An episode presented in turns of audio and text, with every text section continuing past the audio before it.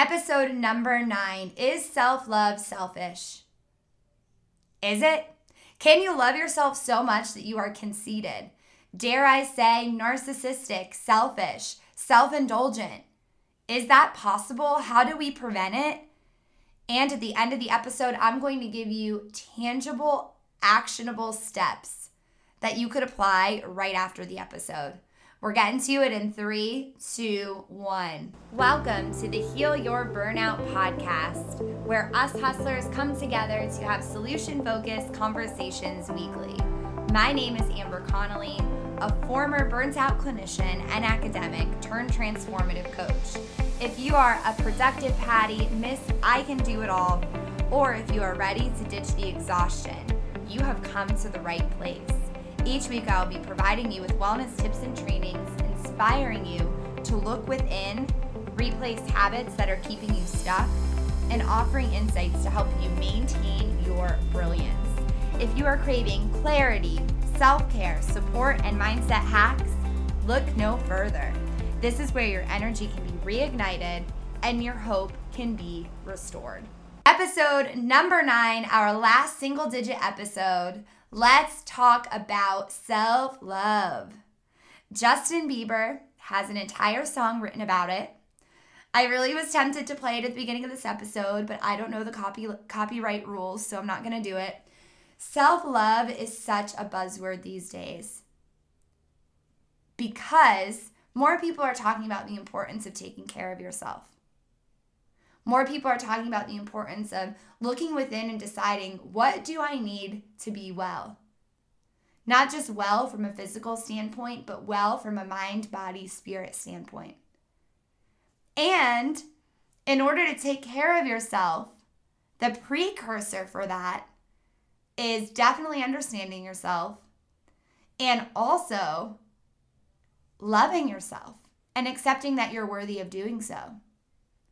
The biggest barrier I hear from women about why they don't take care of themselves is I don't want to be selfish. I don't want to be not nice. I don't want people in my life to think that I'm not loving. And I've definitely been there. I get it. I sometimes still that thought will creep up on me. Because when I'm stressed out, it's a go to thought that circles back around. It's an old pattern. And here's the thing when you're walking around like Oprah, the Oprah meme, and you get attention and you get time, and I'll make you dinner and run errands for you and take care of you and fix you and provide for you and you and you. When you're walking around giving your best to everything and everyone, and not making time for yourself, I promise you are paving the way for exhaustion, overwhelm, and burnout. Period.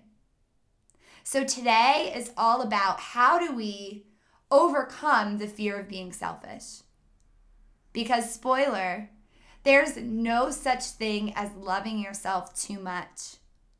Self love is not selfish.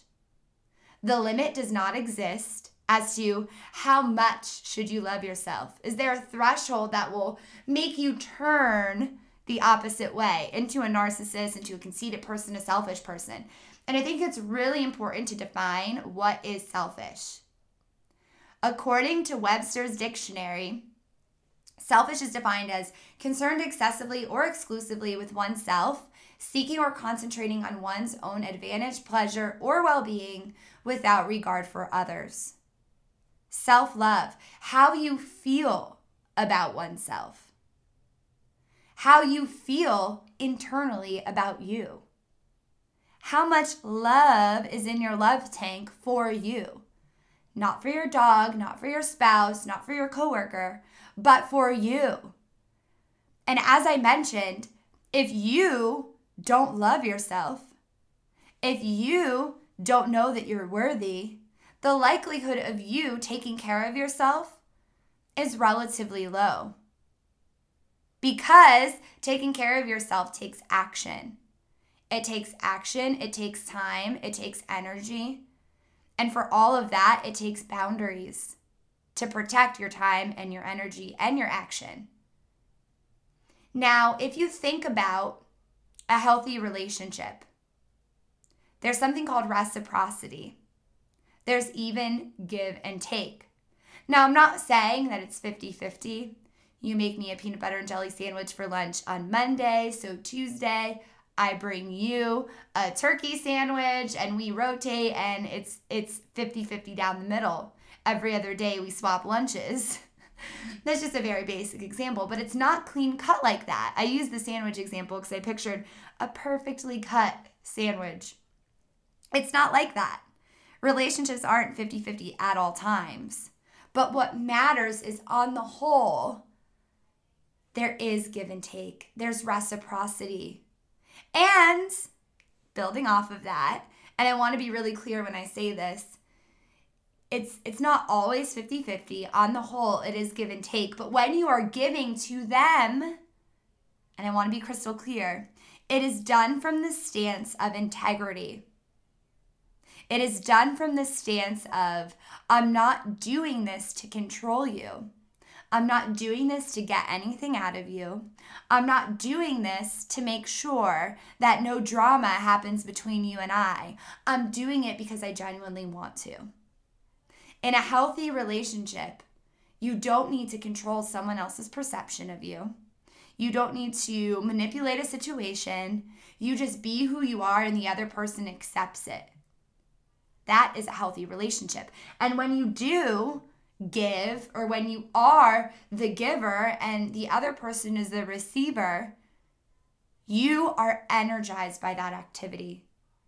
Not because it's a role that you learned, not because it is a role that you were modeled, not because you want the person to like, love, or have a high value placed on you, but because you genuinely want to do it and it energizes you, period. And you're doing it out of genuine love, not seeking anything else. That is a healthy relationship. And when I first started considering examples of healthy relationships, that this could happen anywhere colleagues, friendships, romantic partners, family members. And then it got me thinking if every re- healthy relationship has that reciprocity, what happens with a baby? Because obviously, babies are dependent on their mom. But if you think about even that very first relationship that we have with our mom, mama holds the baby, mom feeds the baby, mom changes the baby. Everything is done for the baby by the mom or another parent. And what happens? The baby smiles. The baby coos. The baby shows positive behaviors that make the mom feel loved.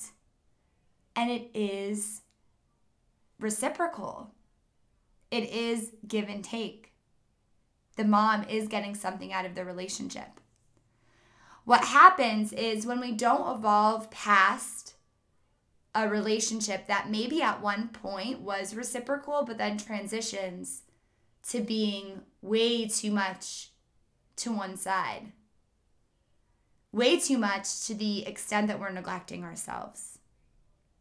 And I think that many of us, myself included, neglect ourselves because we're afraid of pushback. We're afraid of being viewed as unkind, as selfish, as all of those things. And the fact is, you could read all of the Pinterest pins in the world that say self care isn't selfish, that say self love, more self love. You could read all of those. But unless you are doing the work and taking the action to actually grow in self esteem and accepting your worthiness, unless you're doing those practices, then you could read all the pens you want. You're still gonna fear being liked, being viewed a certain way. Those, you're not gonna change just by reading Pinterest things and wishing, I wish I had the time. And Self love is how you feel about yourself. Again, being selfish is doing things without regard for others. Self care are the actions that you choose to take to fill your needs. Self care is so much cheaper than bubble baths and pedicures. Self care really is being compassionate to yourself and making sure that your needs are met, your deeper needs to feel energized, safe, and to feel loved. And today I want to share with you now that we know self love is not selfish, self care is how we express self love. We need to know ourselves, we need to love ourselves, we need to accept our worthiness to then finally implement self care practices. How do we go from shifting our focus? We focus on others, we're that Oprah meme you get time, you get attention, I'll help you with that project. How do we go from that to looking within ourselves? Step one is increasing our self esteem, even if it's to cope with stress. Number four, keep your thoughts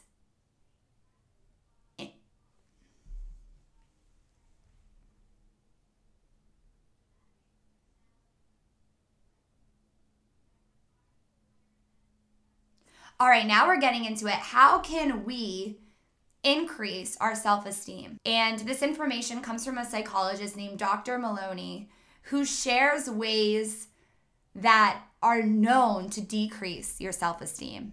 So, first, here are ways you could decrease your self esteem. Well, by not knowing when to say no, by having poorly defined boundaries, by talking to yourself in a negative way, by continuing on a toxic cycle or toxic circle of events by engaging in risky behavior, can, keeping your thoughts bottled up inside, comparing, apologizing, and focusing on others. Now, what is the opposite of that? We can grow in self esteem by defining our boundaries, knowing when we need to protect our time and energy, knowing how we're going to do it, and then number two, having internal boundaries with ourselves so we speak kindly to ourselves. Number three, by recognizing patterns. One of my mentors always says the best predictor of future behavior is past behavior. Look at relationship patterns. If a pattern keeps repeating itself, walk away. The pattern is going to keep repeating until forever and ever, amen. You don't need to stay to witness the pattern unfold yet another time. And that holds true for personal, professional, and any other relationship. Risky behavior. Break up with risky behavior. Way easier said than done. But look at your actions and decide is this making me a better person? Do I feel good when I do this? Do I feel shameful when I do this? How can I stop doing this? Next one, keeping your thoughts inside. How can you release your thoughts? Is it journaling? Is it talking it out? Is it writing a letter and ripping it up? Is it through exercise? Is it through dance? Is it through taking a bath? How can you get your thoughts outside of you and then release them? Again, a, a very stereotypical quote comparison is the thief of joy. Stop comparing yourself. You're never going to feel good enough if you keep comparing yourself.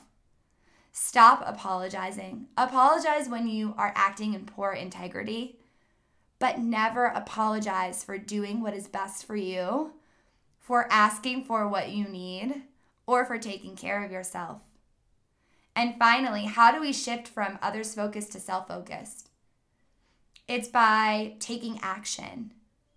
You're never going to fully embrace self love or completely overflow your self love tank just by wishing you felt differently about yourself. How you overflow that tank is by taking action even when you're scared. It's from listening to this podcast and and saying, "Okay, I now get it. Self care, self love, none of that is selfish. Taking care of me should not be an apology. My life should be a statement, and I'm going to stop apologizing. But I'm still really scared. And I'm still really worried what others are going to think. What is the best antidote for that? It's action. It's okay, yes, I'm focusing way too much on others. I need to focus on myself. So I'm going to go ahead and I'm going to set boundaries even though I'm scared. I'm going to stop drinking three glasses of wine every night after work, even though it calms my anxiety and even though I tell myself I need to to survive the work week, but I'm going to stop because I know it's not helping me. It's hurting me. And I know I'm scared to stop, but I'm going to do it anyway. It's by recognizing, you know what, I've never paused to evaluate what I'm thinking about myself. And I know I don't really know what I'm doing, but I'm going to try it today and see how it goes. The best antidote for fear is action. And that idea that self love is selfish is a fear based statement because there's no such thing as too much self love. All of us have an inner critic inside of us that is so loud, and I would go as far as to say dominates many of our actions that we take or don't take throughout the day. We need an abundance of self love and self compassion to forgive ourselves and to silence that inner critic. Take action. Take action, take action, take action. Apply these self esteem boosting lessons. And in time, when you review that Pinterest quote that says self care is not selfish, instead of saying, easier said than done or oh interesting. You could actually say you know what? Because i've been taking action i believe it. And that is my lesson for you my friends. I'm recording this on a rainy monday. Thank you so much for spending your time with me. And i will see you in the next episode. Sending you love and light until then Hey, friend, before you leave, please head on over to iTunes Podcast and search for Heal Your Burnout.